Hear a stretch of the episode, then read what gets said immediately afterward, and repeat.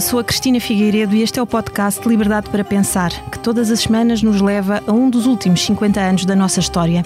Hoje viajamos até 1986.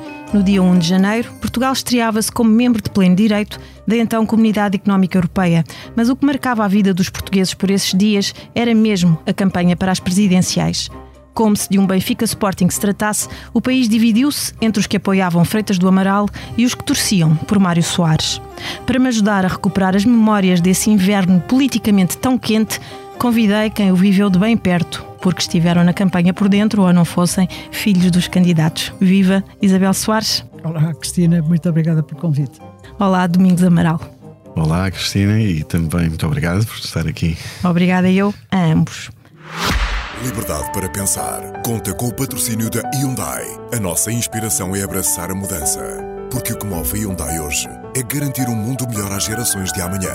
Este é só o início de uma viagem que já está a inspirar o mundo. Hyundai. Mudamos o futuro. 1986 dava um filme, ou pelo menos uma série de televisão. Foi o que pensou e fez Nuno Markle. A série, simplesmente intitulada 1986, decorre com as presidenciais por pano de fundo. Aquilo que o autor considerou as eleições mais pop da história, um derby incrível, como disse numa entrevista, equiparando o embate Freitas-Soares à competição entre Beatles e Rolling Stones. A comparação musical nem é descabida. Cada candidatura tinha o seu hino. Ora, ouçam ou relembrem.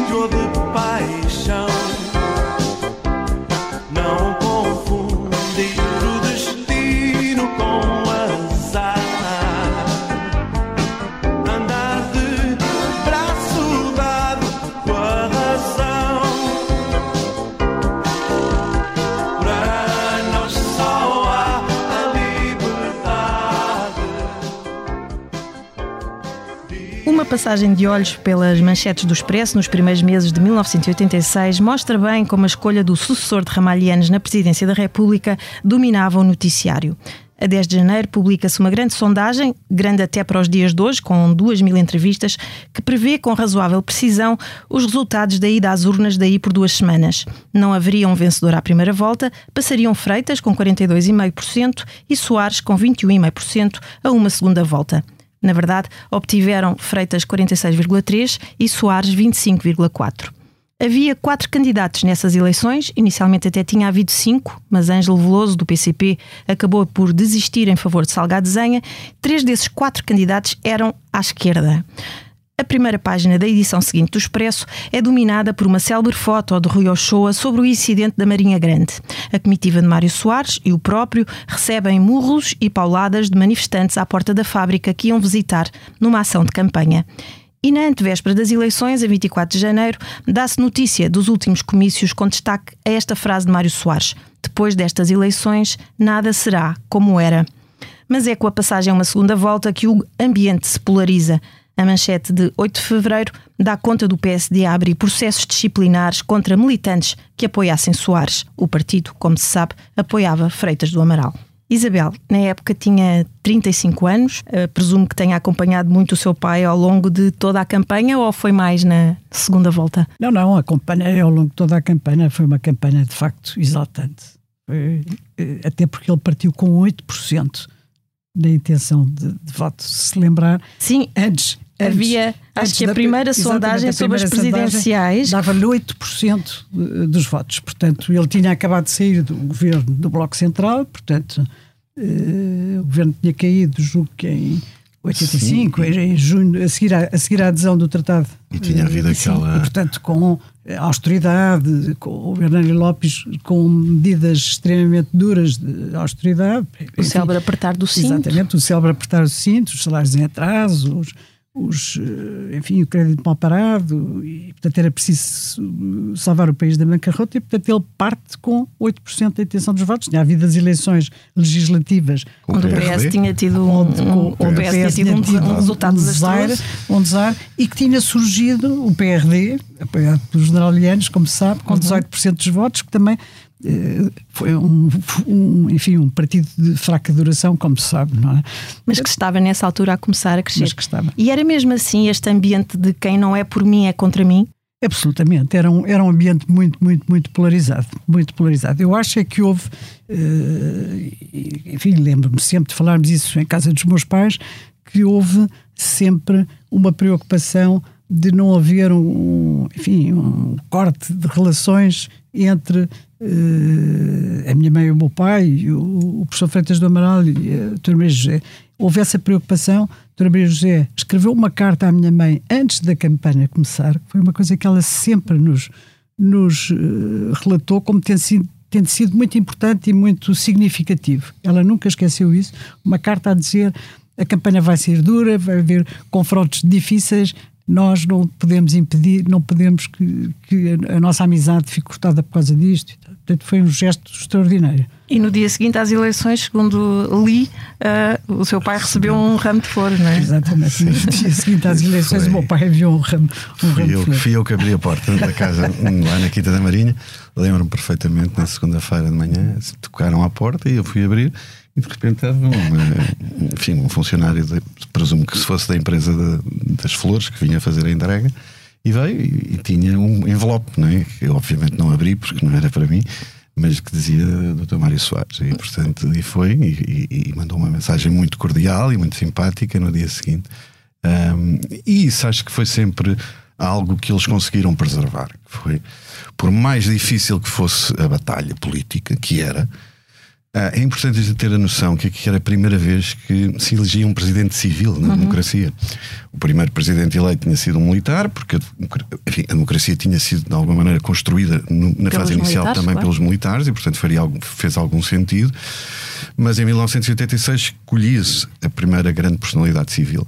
E, de facto, à esquerda, na esquerda moderada, a grande personalidade era o Dr. Mário Soares.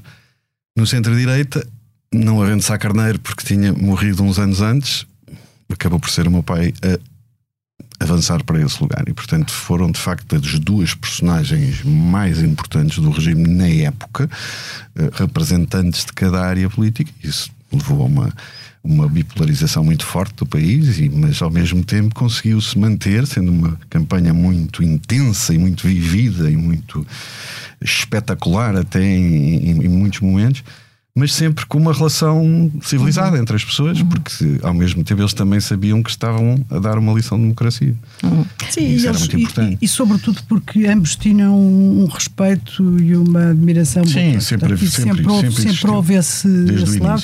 Eu lembro do, uh, do meu pai contar que a primeira vez que viu o professor Freitas do Amaral foi numa embaixada, numa recepção numa embaixada logo a seguir ao 25 de Abril, e dirigiu-se imediatamente a ele e cumprimentou e tal, e cumprimentaram-se, acho que foi a primeira vez que se, que se cumprimentaram, eh, e ele disse: Bem, extraordinário que me venha cumprimentar, quantos muitos dos meus, amigos, dos meus amigos se afastam agora de mim. Talvez a coisa tenha subido um bocadinho de tom na, no, no final da, Sobretudo na segunda, segunda volta, volta, Na segunda volta, porque na primeira volta não foi tanto assim, havia não. aquela divisão à esquerda, não é? havia pois, a engenheira Maria de Luz Pitacilga, havia o Salgado Zana e, e, portanto, a luta mais a luta era aí mais à esquerda. Mais, quem, quem, seria o candidato Exatamente. à esquerda? E, enfim, e portanto aí não se sentiu tanto. Aliás, o primeiro debate, o debate da primeira volta, é um debate bastante cordial e Exatamente. nada muito. Aliás, eu lembro, uh, recordo bem, porque foi no dia dos meus anos. Foi, foi. 9 de janeiro de 86. Eu estive a rever o, o, o, o segundo, o, segundo, o segundo. O segundo foi depois uh, em fevereiro. Sim, e, e foi, foi, foi, foi, mais duro, tenso. Foi, duro, foi mais foi, tenso. Foi mais duro, e, e, estive a revê-lo e, e, e, o seu pai Domingos recusava com veemência a, a distinção esquerda-direita. Uhum e acusava o Dr. Soares de estar a dividir os eleitores e a imaginar um radicalismo de direita que ele recusava de todo que existisse, até porque o incidente da Marinha Grande tinha de facto vindo da parte da, do, dos apoiantes de, de Salgado Desenha e não da, não da direita. Domingos tinha feito 18 anos em outubro. Exatamente, eu tive, eu tive este, não esta, pequena, esta pequena tragédia pessoal. Podia não é? ter sido a sua primeira eleição, Sim, mas não. exato. O meu pai era candidato à presidência da República e eu não pude votar, porque ah, na altura ah, só nos podíamos recensear no mês de março. E portanto, o mês de março, de 1 a 31 de março, de toda a gente. desperdiçava, Toda não a é? gente que tinha feito 18 anos desde 31 de março do ano anterior se- podia-se eh, recensear. Ora, eu tinha feito 18 anos em outubro. As eleições, infelizmente, foram em janeiro e fevereiro, portanto, não pude votar. Só me recenseei a primeira vez já há 15 dias depois das eleições e, portanto, tive essa pequena frustração que, obviamente, o resultado da eleição teria mudado se eu, se, se eu tivesse votado. é? Claro que sim, tinha E, sido portanto, mais um voto a sido diminuir aquele importantíssimo. fosse. Mas a verdade é que não. Pronto, portanto, fiquei a ver e a participar e a ir às, e fui a muitos comícios e gostei imenso daquela campanha toda. Mas pronto, também tinha aulas, eu estava na universidade e portanto tinha que ir às aulas, tinha que fazer a minha vida normal. E neste ambiente polarizado que estamos a, a- a reconstituir, ser o filho do Freitas trouxe-lhe mais dissabores ou alegrias? Nesta, nessa fase já não acho que, se- que eu sentisse muito isso. Houve uma fase inicial, sobretudo no liceu, quando nós tínhamos talvez 12, 14 anos, em que, pronto, ali a seguir ao 25 de Abril, que aí sentia-se um bocado esse peso e éramos um bocado o filho do Freitas e não sei o quê. Agora, aos 18 anos já, já estava na universidade, já eu também já lidava com aquilo de uma outra maneira, não me senti propriamente que houvesse assim um estigma. Também já Mas é tinha uma coisa. passado o pré, que já tinha passado Já, já, já. todo. Mas sabe que é uma coisa que fica sempre. Eu vou contar aqui um pequeno, uma, pequeno, um pequeno- uma pequena história. Eu, como toda a gente sabe, escrevo livros, não é? E aqui em 2006 lancei um livro chamado Enquanto Salazar Dormia. E houve uma revista que, foi, que pôs no título Filho Freitas de Amaral lança um livro. E eu pensei, ah, pronto, continuo, continuo sem nome, né? Continuo a ser o filho do Freitas Amaral. E portanto é uma coisa que nós também sentimos honra, não é? Não é uma, não é uma coisa desagradável. Muito. Só que pronto, está bem, mas eu chamo Domingos, é? não se Temos a esqueçam. nossa própria identidade. Exato. Até a vossa personalidade Mas eu acho jurídica. que nessa altura, nos 18 anos, já não há esse, esse mal-estar, esse, esse, esse- eh, sente-se mais na adolescência, início da adolescência, em que é um bocadinho pesado às vezes. Nas presidenciais acho que não foi. Acho que aquilo, aquilo foi um. Havia tanto entusiasmo à volta da campanha, sobretudo quando, as quando a campanha começou, porque é preciso lembrar que nós vivemos isto com meses de antecedência, não é? Ia-se começando. Mas aí pronto, era mais, é que havia umas reuniões lá em casa com essa gente, e que a gente achava aquilo importantíssimo. Mas de repente, quando a campanha começa, aí de facto solta-se um, pronto, uma energia extraordinária de- que eu acho que, que se sentiu, né? E isso para nós já era uma, já era uma diversão, já era uma coisa. Pronto, aquilo tudo foi assim uma, uma festa quase. Foi né? fazer parte da história. Fazer parte daquela. né? da- sim, é fazer parte da festa, fazer parte de. Pronto, e de facto foi uma campanha muito. Pronto, com, muita, com muitas hum, razões para nós nos sentirmos contentes, né? mesmo sabendo, e todos nós sabíamos, e ah, ah, os meus pais hum, passaram a noite da segunda volta no Hotel Altis. É curioso porque o Hotel Altis depois Hoje, mais tarde é verdade. passou para o passou a do ser a sede das noites eleitorais do. PS. já não sei se foi antes, mas, Mas eu sei que eh, na- foi naquela noite nós eh, e estávamos a sair de casa por volta das 8 da noite, né? Porque oh, talvez antes, porque eu já não me lembro a que horas é que foi a, aquela sondagem que existe sempre e nós eh, já ouvimos a sondagem no hotel. Portanto, quando estávamos a sair de casa, portanto, com os meus pais e os quatro filhos, é? o meu pai, o meu pai diz assim: aconteça o que acontecer. Continuamos os mesmos. e nós já sabíamos o que é que, que aquilo queria dizer. Quer dizer, nós tínhamos conversado na véspera de que a sondagem que eles tinham acesso dava a vitória do Dr. Mário Soares, e portanto, uma pequena diferença. Portanto, nós já, já fomos para o Hotel Altis Já compenetrados de que sabendo provavelmente que o resultado ia com ser uma aquele. grande e elevada probabilidade a vitória do Dr. Mário Soares ia, ia acontecer.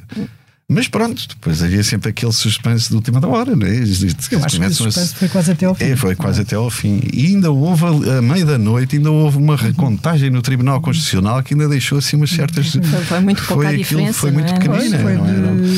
No fundo eram cento e, cento e tal mil votos. que- 48% para 51%. eu acho que dizia-se na altura que era um estádio da luz, porque na altura o É, estádio da luz tinha quase 120 mil, agora não, agora só tem 60, mas na altura o estádio da luz era Cento- maior. não chegaram a 139 mil Exatamente. votos. É, o que significa, É, repare que isso significa um swing claro. Sim, de sim, 60 sim. e poucos mil. Exato, Portanto, bastava 65 era isso, mil. Era o tal estádio da luz. É, é, que é, é, é, muito pouco. Isabela, há pouco falávamos exatamente da tal primeira sondagem sobre as presidenciais. O valor uhum. que eu uhum. tenho aqui até é inferior, diz que eh, a primeira sondagem publicada no Expressa uhum. 12 de outubro de 85, portanto, logo a seguir uhum. às, às legislativas, era a, a verdadeiramente arrasadora para o Dr. Mário Soares, que surgia apenas com 5%. Não sei se. Eu eh, acho que a primeira sondagem era 8%, foi 8%. Acabou mas, eh, com 51%.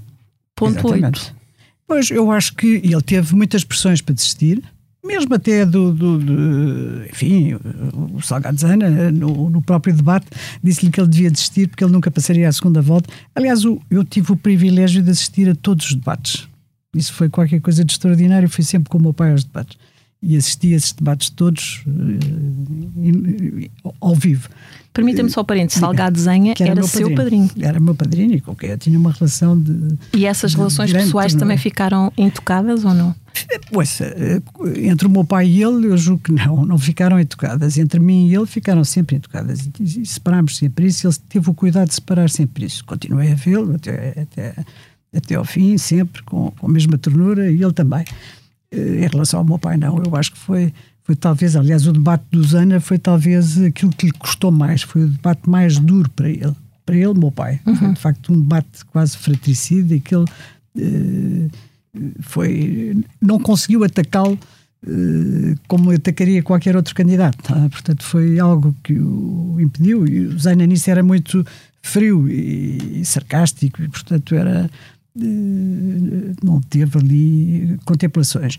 Eh, Mas de facto houve uma grande pressão depois dessa sondagem, não é? depois, enfim, depois de tudo aquilo que tinha acontecido com o governo do Bloco Central e tal, para ele desistir porque não, não conseguiria, não conseguiria eh, ganhar. E eh, na altura, eu julgo que nessa altura ainda não, ainda não estavam os candidatos todos em, Em campo. eh, anunciados. Portanto, acho que julgo que a primeira que anunciou a candidatura foi a engenheira Maria de Lourdes Pintacil.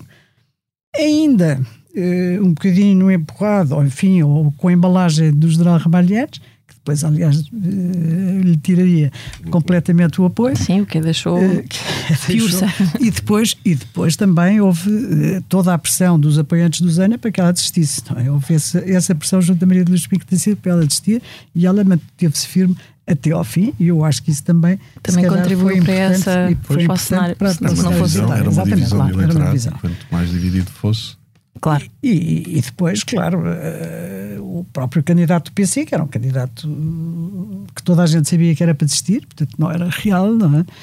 E, e, portanto isso foram foi houve essa pressão para que ele desistisse que ele não era capaz ele não, não ganharia e seria o Zana a ir à segunda volta E ele equacionou alguma vez essa. não, nunca. Nunca. Isso é não o conhecer. Pois. Ele tinha um lema que era só Sim, é sim. vencido quem desiste de lutar. Sei Ele nunca equacionou isso, nunca disse não, eu vou até ao fim, haja o que houver, e sempre nos disse isso, só é vencido quem desiste de lutar. Portanto, vamos à luta, pronto, se perdemos, perdemos, com honra. A democracia é isto, e portanto ele era de facto o verdadeiro democrata. Nessa matéria não tinha qualquer complexo. Mas se não fosse o apoio, enfim, ele não diria apoio, ah, mas o facto de a indicação de Álvaro Cunhal aos comunistas para taparem o rosto de Mário Soares no boletim e, e inscreverem a cruzinha no boletim de voto. Esse som existe, eu infelizmente não o consegui ah, recuperar.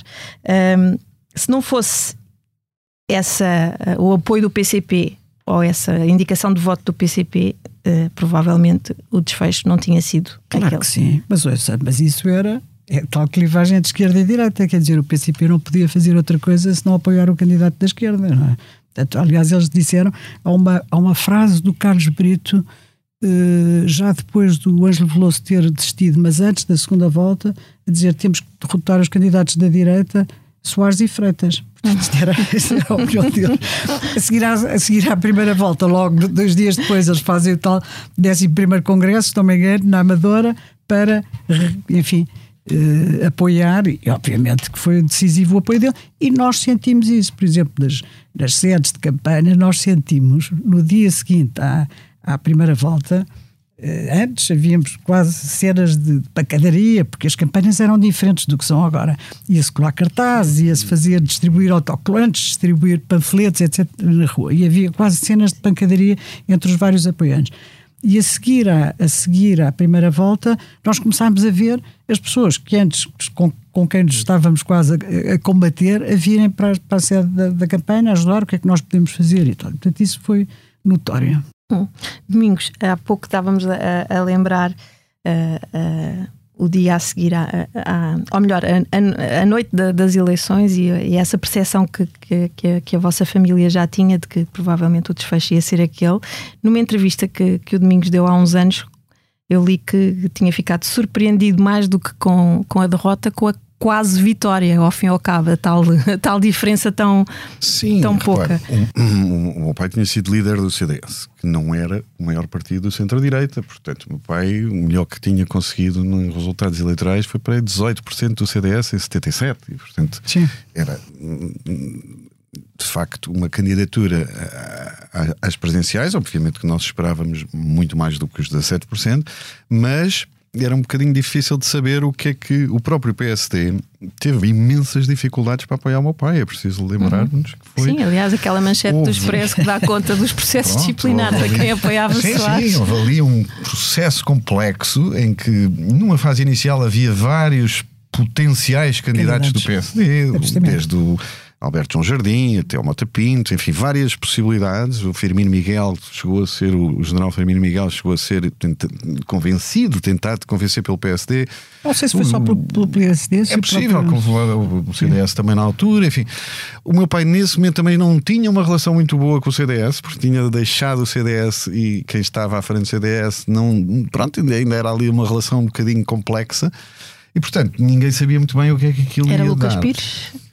É, eu julgo que sim, que na, na altura seria Lucas Pires ou Adriano Moreira. Adriano. Já não me lembro. Não, era o Adriano, Adriano Moreira. Eu acho que já era o Adriano Moreira. Eu julgo que sim.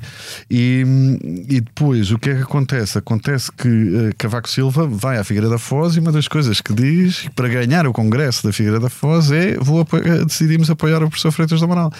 E isso provoca uma divisão ali no PSD. Quer dizer, ele, a primeira vez que ele é eleito líder do PSD, ele não tem o PSD seus pés. Aquilo é bastante disputado e Cavaco uh, tem algumas dificuldades para impor a ideia de que o, CD, o PSD devia, porque o PSD aspirava a ter um candidato próprio. Portanto, o que é que acontece? A certa altura não há candidato à centro-direita do PSD, o PSD apoia Freitas do Amaral, enfim, vamos ver o que é que isto dá, mas o máximo que a Aliança Democrática tinha tido, julgo eu foi 43, 44. Portanto, isso para nós era espetacular, se um dia se conseguisse chegar aos 44%, que no caso das, das legislativas dava maioria absoluta, porque se conseguia pelas regras do Parlamento, mas que não dava para ganhar uma eleição presidencial não, com 44. 50 mais um. como é que se vai lá chegar, não é? O centro-direita, o máximo que até 1986 tinha tido, eram 44%.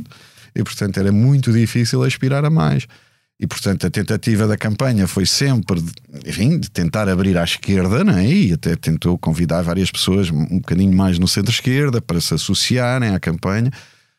A tentativa, depois do Dr. Mário Soares, era exatamente o oposto na primeira volta, que era evitar que toda, ou seja, para evitar a eleição do Zenha e da Pintacilgo, havia ali uma parte de, de PSDs que estavam a ser seduzidos Exatamente. para votar no Soares. A tentativa da primeira volta foi justamente Exatamente. não, não alienar o. E portanto houve ali um pouco. O eleitorado centro. Mas a verdade é que foi uma enorme surpresa o resultado da primeira volta. E acho que ter aquele resultado foi fantástico, não é? Porque foi muito acima do que se esperava.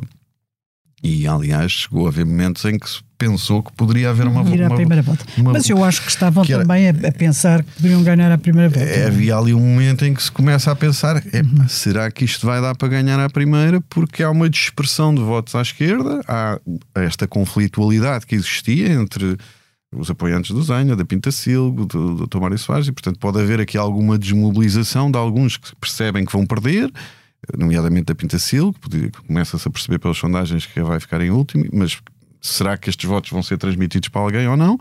E estes fenómenos podem dar a vitória à primeira volta, não é? Porque se por acaso há uma parte da esquerda que não vai votar na primeira, pronto, o candidato de segunda de, de direita pode ganhar. E isso acaba por não acontecer ali por poucos, por poucas, por pouca margem. Mas eu acho que esse resultado da primeira volta é um, é um resultado extraordinário.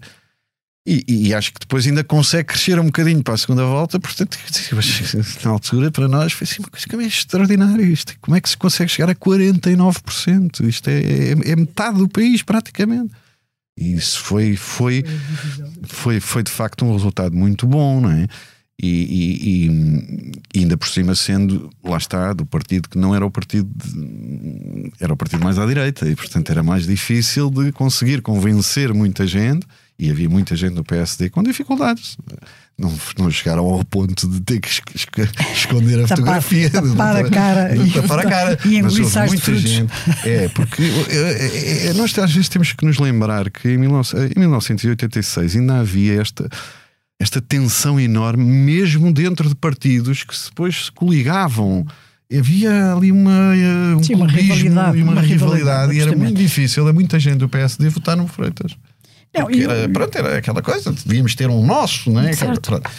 Mas acabou por acontecer e acabou por acontecer naturalmente, como aconteceu à esquerda. É? Acho que é, é, óbvio que no momento da verdade acaba por se escolher quem está no nosso universo mais próximo, não é? E portanto é, é normal.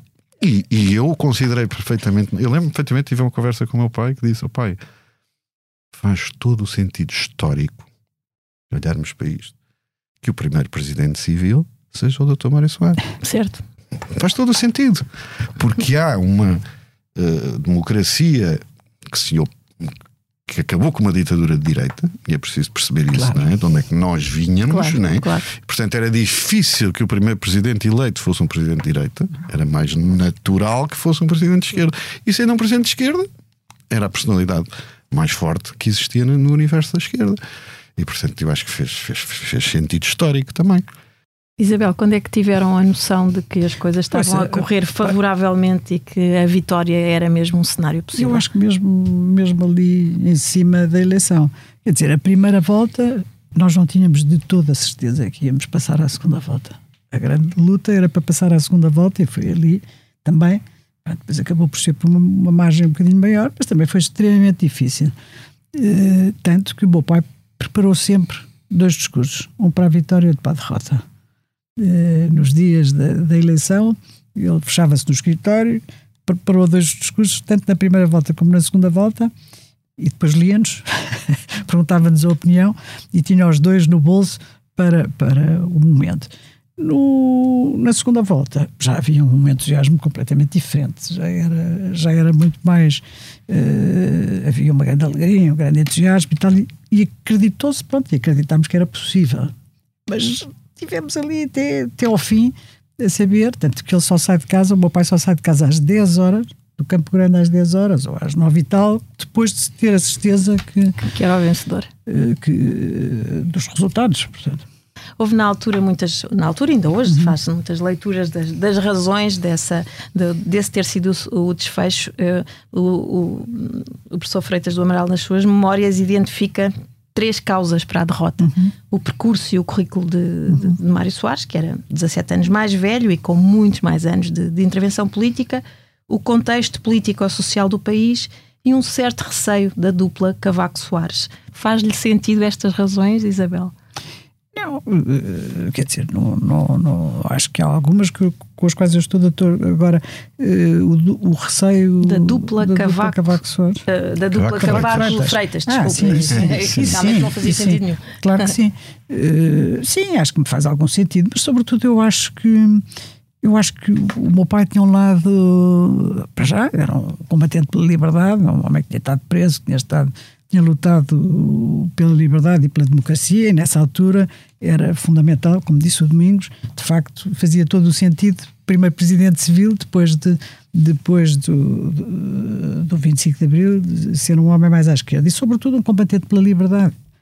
E depois também porque eh, acho que de facto, ele foi era alguém que era muito afetivo e que tinha um contacto muito fácil uh, com o eleitorado e, portanto, ele bateu o país todo e teve uma ajuda de peso. Eu gostava de sublinhar isso aqui, que foi a minha mãe. Minha mãe era uma pessoa extraordinária e fez uma campanha paralela. Ela fez uma campanha autónoma por ele. Uh, o meu pai queria que ela fizesse a campanha com ele e ela disse: Não, não, eu sou muito mais útil fazendo uma campanha autónoma e foi aos sítios onde ele não podia ir. Foi à Madeira, foi aos Açores, foi aos sítios e teve um sucesso que imenso. interessante, não fazia porque, ideia disso. Ah, claro, porque ela, porque ela falava muitíssimo bem e era uma pessoa que conquistava toda a gente. Aliás, isso era, é unânime hoje em dia. E, e, de facto ela teve um papel também determinante. Eu acho que foi muito importante a campanha que ela fez ela própria. Portanto, acho que todas estas este foram, foram foi muito significativo estas ajudas todas acho que sim é de facto há, há é curioso que no, nesta nesta minha pesquisa uhum. de, de 86 e relendo oh, as primeiras capas da as, as, primeiras páginas do Expresso desse ano há uma entrevista com o seu pai onde o seu pai diz exatamente diz algo parecido diz que que, que a sua mãe que uhum. teve um papel determinante naquela campanha sim não tanto neste papel que a doutora Maria Barroso tinha, porque não tinha a dimensão política dela, não é? Portanto, ela não ia sozinha aos sítios, não, ia muito a acompanhá-lo sempre, acompanhava o meu pai muito e, e, sobretudo, conseguia fazer a ligação afetiva. Lá está. O meu pai não era tão afetivo como o Dr. Mário Soares, não é? E era, era, um, pronto, era um professor de direito, tinha ali uma certa formalidade e às vezes eh, precisava um bocadinho da ajuda feminina da minha mãe para desmontar essa, essa formalidade e para conseguir contactar mais facilmente com as pessoas. E acho que isso nisso ela foi muito importante, né? porque, porque conseguiu transmitir esse lado mais, mais humano mais e, mais, e mais, mais próximo das pessoas. Uh, eu, eu, eu acrescentaria, e agora, enfim, acho que isto vale o que vale, mas uma das coisas que eu achei uh, especialmente brilhante na campanha do Dr. Mário Soares foi o famoso slogan Soares é fixe. Uhum. Acho que foi uma coisa. Foi, foi um slogan, exatamente. Foi porque era, era mesmo aquilo que nós achávamos daquela personagem. mesmo quem não, é, ficou, quem, quem não era da sua área política. Da sua área política. E ficou para sempre. Era aquela coisa tipo: se quiseres ir jantar, beber uns copos com alguém. Mas esse slogan, um sabe como é que surgiu esse é. slogan? Foi um jovem um jovem começou a gritar e que se lembrou desse slogan. Foi, Foi fantástico. Não sabia, Mas depois alguém na campanha o, apanhou, aproveitaram, apanharam aproveitou, e, aproveitaram. É? Aliás, a campanha na altura também se, era muito importante, os tempos de antena, os, sim, tudo sim, isso foi, foi importante. Foi um pouco uma, a, a primeira campanha a sério, não é? Sim, é nos termos em que nós hoje as conhecemos, com, em termos de marketing eleitoral, os, os, os, os, os slogans, os é? hinos, sim, sim hoje são completamente uhum. diferentes, até porque os meios de chegar às pessoas uhum. também são. Mas mesmo os, os autocolantes, sim, sim, sim. o dress code, o célebre Logan. O Logan. O Logan, sei. Mas o, Logan lá foi, também foi assim uma coisa, porque era frio, janeiro, e o meu pai um dia, o meu pai ia muito à Áustria, porque gostava imenso de ir aos concertos, a Salzburgo. E um dia lá na Áustria comprou um Lodan, porque estava cheio de frio, quer dizer, aquelas coisas óbvias. Moda, tornou-se uma influência. Vem, começou, e começou a aparecer nos comícios com o Lodan cheio de frio né, no norte de Portugal, em Braga, um frio danado, ele mete o Lodan, pronto, começa a aparecer e aquilo de repente virou uh, artefacto da campanha, não é? E acho que isso pronto, chapéus. foi. Os chapéus. Sim, na altura. Eu, eu, eu lembro-me na altura que foi, que foi, que foi até uh, enfim, usado um bocadinho como crítica, que dizia sempre uma campanha americana. Americana. Era sempre coisa que era usada como uma crítica, mas de facto a campanha teve uma quantidade de coisas novas que na altura não existiam, que eram, por exemplo, os chapéus, umas, umas coisas a dizer assim, o V de uhum. Vitória em esponja, e aquilo era fabricado por, por pessoas que iam fabricando aquilo e iam trazendo, e que era uma coisa extraordinária, Espontânea, espontaneamente, quase. quase. Vinham as pessoas e tal, eu até conheço algumas das pessoas que tiveram essas ideias eh, mais tarde, depois conhecemos e. E, e, apareciam e faziam e traziam uma quantidade de coisas e depois aquilo começava alguém descia para uma fábrica produzir mais uma, uma quantidade de t-shirts e de bandeiras enfim, eh, houve algum descontrole, como se sabe, porque depois as dívidas da campanha foram pois. bastante elevadas né? e, portanto, ficaram por pagar houve algum entusiasmo mais sem controle, né? mas a verdade é que transformou aquilo numa coisa muito, muito festiva, muito, muito divertida, muito, muito, muito, muito, com muita vida. Um, e, e, eu lembro-me perfeitamente, de, pronto, era, era o hino, era os chapéus, era, depois era a figura de um, houve um menino que virou também que era um menino que corria com a bandeira do para a frente de Portugal no, ah, no, no, vídeo da sim, que era o menino Zeferino, que era um miúdo de 7 anos. De repente eles fazem uma filmagem, começam a passar aquilo nos vídeos e fica o menino também conhecido. Porque, os tempos de antena também eram muito importantes. Era, os tempos de antena onde apareciam essas filmagens. Portanto, tudo isso criou ali uma, de facto, uma, uma energia extraordinária. É? E eu acho que isso, nós sentíamos isso. E depois era um bocadinho difícil de digerir, porque repara, nós depois estávamos na Alameda, não é? Víamos a Alameda cheia com 150 mil pessoas, uma coisa absolutamente extraordinária que nunca tinha havido na história da democracia portuguesa tão grande. E de repente Não, assim, houve- as- famosas Não, manifestações. Eu é que não vi, né? Não. Não, não foi o primeiro de maio. Houve o primeiro de maio, depois houve as manifestações contra, contra Vasco Gonçalves. Sim, pela liberdade. mas, pronto, eu nessa altura não era mais bonito e não, não tinha essa memória, portanto via aquilo e disse assim: Mas como é que a gente não ganha com isto? Né? Isto era uma coisa assim difícil de perceber. Mas de facto o que acontecia era que houve uma grande adesão popular e. e, e Mas e isso dos na segunda lados, volta, isso, exatamente, era dos dois lados. Sentiu dos dois lados sentiu-se isso. Portanto, Sentiu-se as grandes manifestações eram gigantes e, portanto, É, havia um grande entusiasmo e uma grande polarização. De facto, era o, Foi era o Benfica foi, Sporting. muito, foi muito intenso e foi muito, foi, mas ao mesmo tempo, enfim, não, eu não me lembro de ter havido assim grandes problemas eh, de conflitualidade. Não, fora de facto aquele incidente da Marinha Grande. Aquela história que foi na primeira volta. Foi na primeira volta, Na segunda, primeira praticamente não houve Estava lá. Isabel, nesse incidente. Não, eu não estava lá, estava em Lisboa e depois fui a Leiria, fui ao comício, havia um comício à noite em Leiria e fui ter a Leiria, quando me disseram fui para Leiria e aí em Leiria tornou-se um comício imenso, apoteótico, de facto aquilo tinha sido uma coisa daquelas, daquelas atitudes à, à PC, não é? Da, da- daquela altura, eh, perfeitamente eh, Escusada e que acabou por ter o efeito contrário. contrário, que eles foi, eventualmente deu um elan, deu um elan à nossa campanha extraordinária e de- a partir daí foi sempre a subir, não é?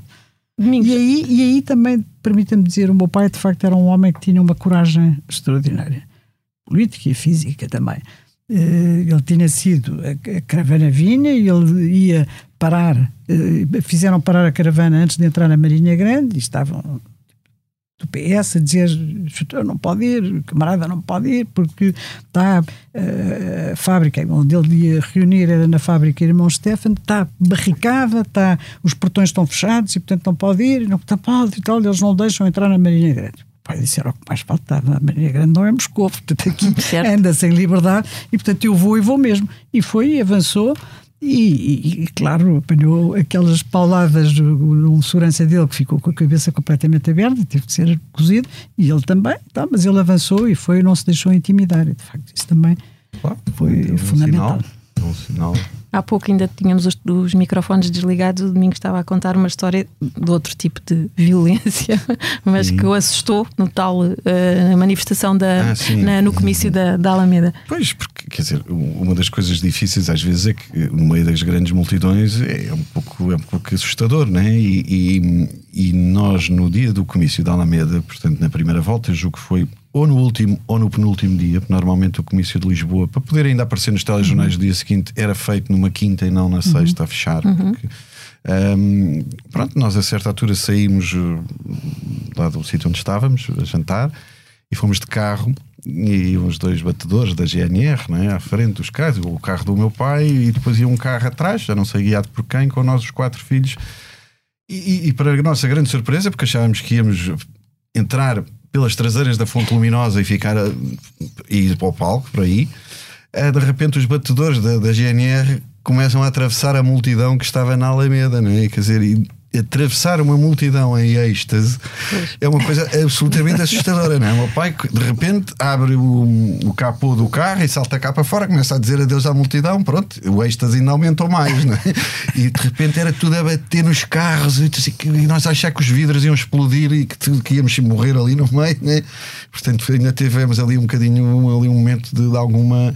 Mas era, lá está, era, era, era, não era por medo de, de- as pessoas não nos estavam a querer fazer mal, pelo contrário, estavam a, saudar-nos e, e, e, empolgadas, só que aquilo dentro de um carro mete um bocado de receio quando as pessoas começam a bater com as bandeiras e não sei o que nos carros, aquilo parece uma coisa um Imagino. pouco assustadora. E pronto, e portanto tivemos assim uns episódios desses.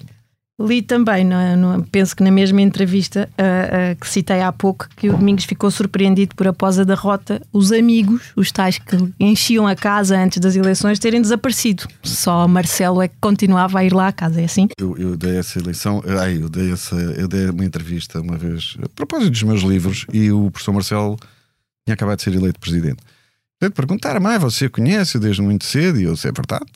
O meu pai e o Marcelo sempre deram bem, não é? E há muitos anos que eu o conhecia. Para mim era o tio Marcelo, não é? Como nós chamávamos, não é? Os, be os betinhos de Cascais chamavam, assim, chamavam as pessoas por tio. E até o tio Marcelo lá aparecia, na Marinha. Portanto, eu estava habituado muito a ele. E ele fez parte também da comissão política da campanha. Havia um pai 30 pessoas, já não sei quantas. E portanto havia sempre imensa, imensa gente lá em casa durante meses a fio. Uh, infelizmente, depois de, da derrota, nunca mais ninguém apareceu. É? E a única pessoa que ia visitar os meus pais era o professor Marcelo. E eu fiquei sempre com isso, como uma. Uh, as pessoas diziam, pronto, o Marcelo tinha, era muito criticado na altura, toda a gente, ah, ele é um intriguista, ele, não que é, não gosta de ninguém. Eu pensei, não, não é, não é verdade. Eu, eu, o Marcelo e a Rita iam lá constantemente à minha casa visitar o meu pai e dizer, não, não, eu era só que faltava ficar aqui sozinho. E eu uh, apreciei muito essa qualidade humana nele, porque acho que não é uma coisa tão visível. Que se calhar agora só as pessoas, quando o viram já mais uh, como uhum. presidente, é que perceberam que ele tem também essas qualidades humanas muito fortes. E, e, eu acho que foi uma coisa que eu me lembrei. E aquela célebre frase, não é? Ganha-se acompanhado e perde-se sozinho, é muito verdadeiro. É sempre assim. É, muito verdadeiro. As vitórias, é. aparece muita gente, as é. derrotas. Exato. Toda a gente quer partilhar a vitória e ninguém quer partilhar a derrota. E portanto, mas enfim, nós uh, filhos tivemos uma pequena benesse, não é? O meu pai e a minha mãe, a certa altura, disseram: Bom, se não ganharmos as eleições, vamos todos a Nova Iorque passar uma semana. e fomos, portanto. Então ficou não, contente, de certa forma. Mais valia, mais valia uma semana em Nova Iorque do que vários anos no, passado, Palácio no Palácio de Belém. Durante Belém que era uma coisa, aliás, que me fazia uma certa confusão, porque eu tinha 18 anos, não é? Pronto, estava naquela idade em que a pessoa quer começar a ir às discotecas, a viver, a sério. Depois pensei, pá, o filho do presidente, isto vai ser uma chatice, não é? Para mim, porque eu não vou conseguir ter vida, não é? Toda pois. a gente vai andar em cima de mim, eu não posso fazer um disparate na vida porque. É, é, vai aparecer logo nas revistas. Aparece logo nas revistas, não é? Portanto, enfim, olha, não, foi assim. Fomos a Nova Iorque. E depois disso, o seu, o seu pai foi presidente da, da Assembleia Geral da NATO e quando da ONU, da ONU. Da, da ONU, perdão. Isto, isto hoje é só gafes. uh, e quando julgaríamos que já tinha passado a fase da, da política nacional, ainda foi ministro dos Negócios Estrangeiros por é um ano de, de José Sócrates. E houve muita gente que não compreendeu essa, essa deriva, não foi? De, de, do CDS. Talvez, eu acho que sim. É, é, é, que não é exclusivo dele, aliás, Basílio Horta também fez um percurso. Isso acontece. Hum, quer dizer, que, eu me lembro na democracia portuguesa, houve muita gente que, claro. que andou de um lado para o outro, ou seja, pessoas que vinham de esquerda e que depois acabaram por pertencer a governos do PSD ou do centro-direita, pessoas que, que, vinham da direita e que acabaram por colaborar com governos de esquerda. Um, e isso aconteceu durante aquele ano. O meu pai uh, estava um pouco desiludido com o que tinha sido por um lado, o abandono do Durão Barroso quando saiu para a Europa, por outro, aquele ano do, do Pedro Santana Lopes que tinha corrido francamente mal como à frente de um governo do, do, do CDS e do PSD. E ele estava bastante desiludido e achou que, que o José Sócrates era uma boa, uma boa aposta para a democracia portuguesa, e pronto, uh, foi. É evidente que ao fim de um ano ele depois teve uns problemas de saúde e teve que sair, não, não teve um ano como Ministro dos Estrangeiros. Uh, pagou um preço alto. É uma das coisas difíceis. Uh, nós às vezes não temos bem a noção, mas as pessoas da nossa área política não gostam que se faça, faça parte do governo da outra área. Isso é, é, é algo que, que, criticam muito e fazem. Tem, mas eu acho que os líderes têm um pouco isso, né? às vezes encantam as pessoas, às vezes desiludem as pessoas, e isso nem toda a gente consegue durante a vida toda ter sempre a Agradar popularidade, tudo, a, toda a gente do seu lado. durante todo o tempo. Não. Eu acho que eu acho que ele pronto, como é normal, eh, achou naquele momento que, que estava a fazer bem, mas depois passou um, um preço um bocadinho elevado. Acho que pessoalmente sentiu-se um pouco mais sozinho ainda.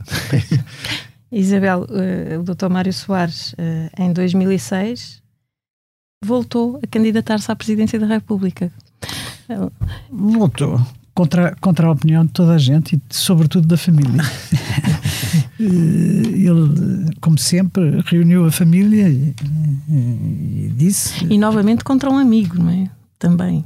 Eh, sim, e novamente contra o amigo. Manuel Alegre, Quer dizer, neste bom, caso. Sim. Uh, o, enfim, eu, eu acho que ele foi um bocadinho pressionado para, para se candidatar. Eu acho que eu, se eu não, não, não a minha opinião é, um bocadinho diferente do, do, habitual. Mas pronto, mas uh, contra a nossa opinião, ele decidiu candidatar-se, nós achámos que não se devia candidatar, ele tinha tínhamos, eh, eu fiz parte de um, de um, grupo de pessoas que lhe organizou um jantar dos 80 anos, que foi de facto um jantar memorável na fila, eh, com pessoas de todos os quadrantes, de todos os, os sítios, onde ele disse basta, não é? Portanto, a política basta. E nós lembrámos-lhe isso e dissemos que não fazia sentido. Ele disse: não, eu tenho que me sacrificar pelo, pelo, pelo partido e pelo país e tal, tem que ser, eu sou o melhor, eh, enfim, colocado para vencer essa eleição. Então, nós achamos que era um, uma ideia peregrina, mas pronto, mas dissemos-lhe como sempre que estaríamos sempre ao lado dele, mesmo que não concordássemos, e foi isso que se passou. Mas também lhe devo dizer que ele deu um exemplo de, de enfim, de, de facto de democracia extraordinária, porque foi derrotado, eh, foi à luta, saiu derrotado, e dois dias depois estava na mesma fez o seu luto interno dois dias ou três dias e estava na mesma E nunca se arrependeu de ter tomado essa decisão? Não, acho, não era não, eu acho que ele fez. Não, não era o feito dele arrepender-se. Eu acho que ele o fez genuinamente porque achava que podia dar um contributo ao país. Pronto, foi assim uh, que aconteceu. Mas pronto, é, foi de facto. Era, eu acho que, eu acho que deixe-me só interromper, porque eu acho que gostava de fazer um pequeno comentário que eu sinto um bocado isso também, senti sempre isso em relação ao meu pai. Um, os, os, os, grandes homens, quando se apaixonam muito pela política, depois é muito difícil largá-la. Uhum. E a paixão está sempre a vir, e portanto, isso muitas vezes leva-os a fazer algumas coisas que se calhar hum, já não podem já não fazer sentido, né? Não, em circunstâncias em absolutamente circunstâncias, racionais não fariam sentido. Mas, mas... que aquilo é a paixão, é a paixão é. da política, e isso é muito difícil de tirar, uh, porque quando, quando, quando ela está lá, é muito difícil tirá-la e é. acaba por. Pronto. Exatamente. Aliás, ele manteve essa paixão até ao fim da vida. Sim participou sim, sim, em situações, em manifestações já com 90 claro. anos, portanto, até ao fim da vida. Os, aquelas, os, os Contra a guerra. Da, e na Trindade, e as, na Trindade, na, na, na, aula magna, na aula magna, exatamente. E o que, é, o que é interessante é que, de facto, Uh, os dois rivais de 86 uh, eh, depois construíram uma amizade fantástica. E, e eu recordo é com muita saudade do professor Freitas do Amaral que até ao fim da vida do meu pai, já ele bastante doente, ele ia lá visitá-lo. É, ia lá almoçar com ele, almoçavam os dois sozinhos em casa do meu pai. Uhum. Isso é algo que eu recordo com muita ternura. Foi alguém que esteve sempre muito presente. Isabel, em 2021 foi mandatária nacional de Ana Gomes. Já era tempo de haver uma mulher na presidência da República? Eu acho que sim. O meu, meu voto é sempre à esquerda. eu tenho esse, esse lado de ter a esquerda no coração e, portanto, o meu voto é à esquerda e achei que o PS devia ter um candidato e, portanto, tenho a maior simpatia, a maior ternura pelo, pelo presidente Marcelo, eh, que conheço bem porque é o melhor amigo de um, de um primo irmão meu e, portanto, sempre o vi, sempre nos anos dele e sempre nos encontramos e tenho a melhor, de facto, simpatia, mas achei que era, que era bom haver um, um candidato à, à esquerda e apoiei a, a doutora Ana Gomes por isso, não é? Então, enfim.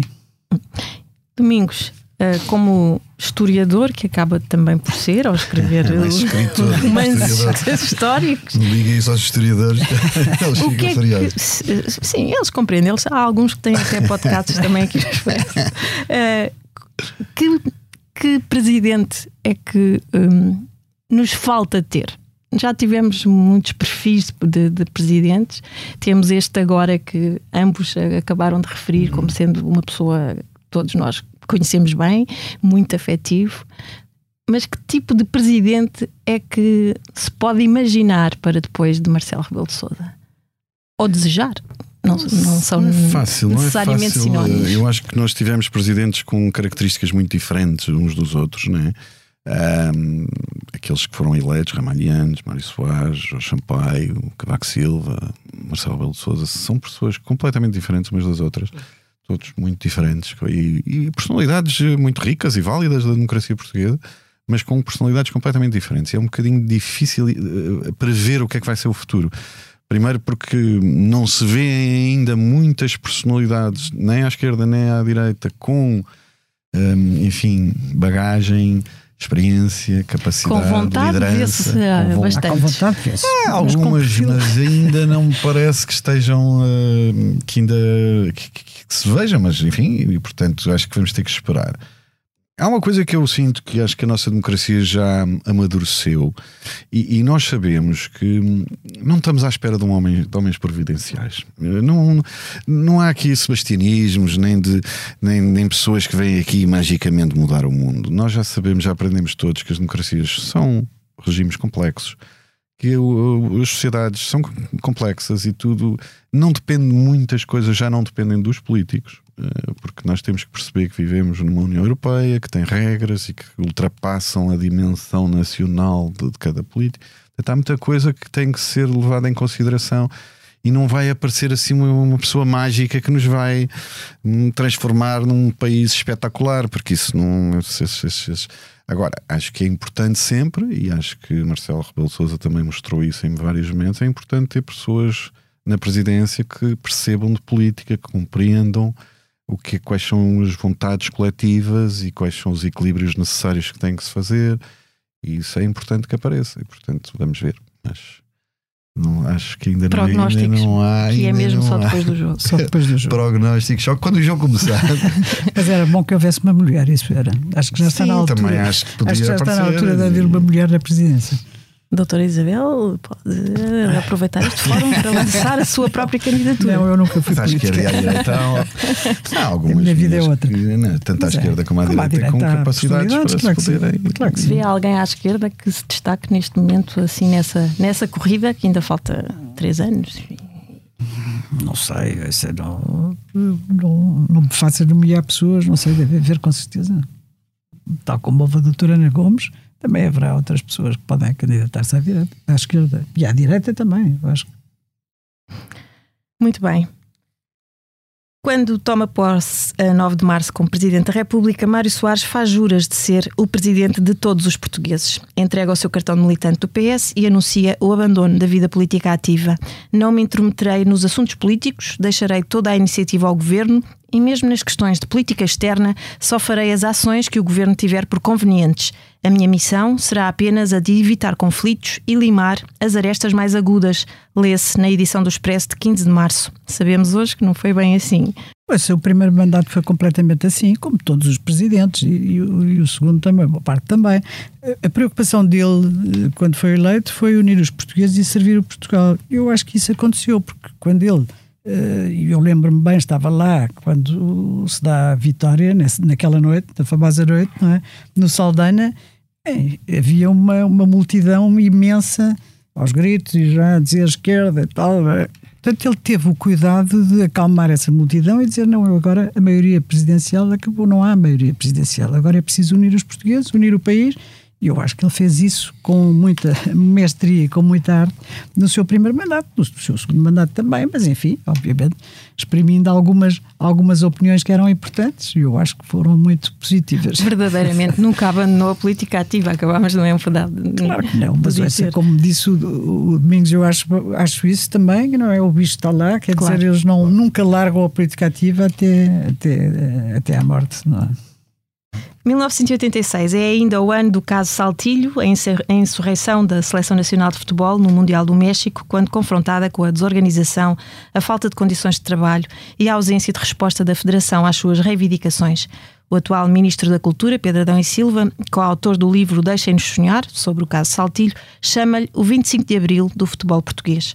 Nos céus terrestres desse ano, observa-se, ainda que sem grande visibilidade no hemisfério norte, a passagem do cometa Halley, que só voltará a cruzar o sistema solar em 2061. A 28 de janeiro, o vai-vem espacial Challenger, que tinha precisamente como uma das missões observar o Halley de mais perto, explodia em direto nas televisões, escassos segundos após a descolagem, provocando a morte dos seus sete ocupantes, entre eles uma professora de 38 anos, a primeira civil a participar num voo espacial. A 1 de março, em Estocolmo, o primeiro-ministro sueco Olof Palme era assassinado a tiro. Tinha 59 anos. A 26 de abril, um reator da central de Chernobyl, na Ucrânia, então União Soviética, explodia no que é considerado um dos piores desastres nucleares da história. Estimam-se milhares de mortos, não se sabe quantos exatamente, em consequência da radiação libertada pela explosão. E a 19 de outubro morria o primeiro presidente da República de Moçambique, Samora Machel, de 53 anos, na queda do avião em que seguia. Este episódio teve a sonoplastia de Salomé Rita. No próximo episódio de Liberdade para Pensar, Ângela Silva vai até 2010, o ano em que Passos Coelho foi eleito presidente do PSD, e assim começava a acabar o socratismo. E no episódio seguinte, Paulo Baldaia leva-nos de novo mais atrás, até 1987, e à primeira maioria absoluta de Cavaco Silva.